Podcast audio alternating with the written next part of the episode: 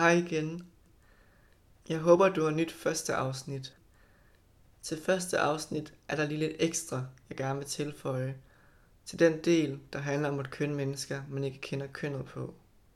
Jeg ved godt, at det kan være svært at huske at bruge kønsneutrale ord om andre mennesker, man ikke kender kønnet på. Og det kan også være mere grænseoverskridende ret på andre. Og jeg synes også selv, at det kan være svært at bruge kønsneutrale ord om fremmede mennesker hver gang, og ligesom minde mig selv om det.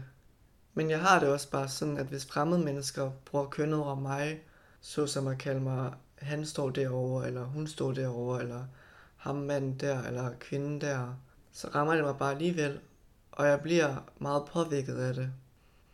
Måske kan det lyde lidt dobbeltmoralsk, at jeg både har svært ved det, men samtidig også lidt håber på og forventer, at andre bruger kønsneutrale ord om mig.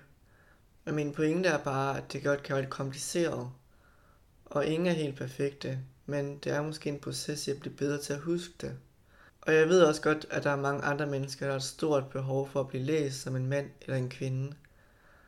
Men for mig er det bare utrolig vigtigt, at man ikke tænker, når det der det er en kvinde, eller det der det er en mand, fordi det gør mig rigtig ked af det, at blive sat øh, i en bog som et bestemt køn. Ja, det var, det var vist bare det. Men øh, have det godt så længe, og pas på dig selv. Vi ses i næste afsnit.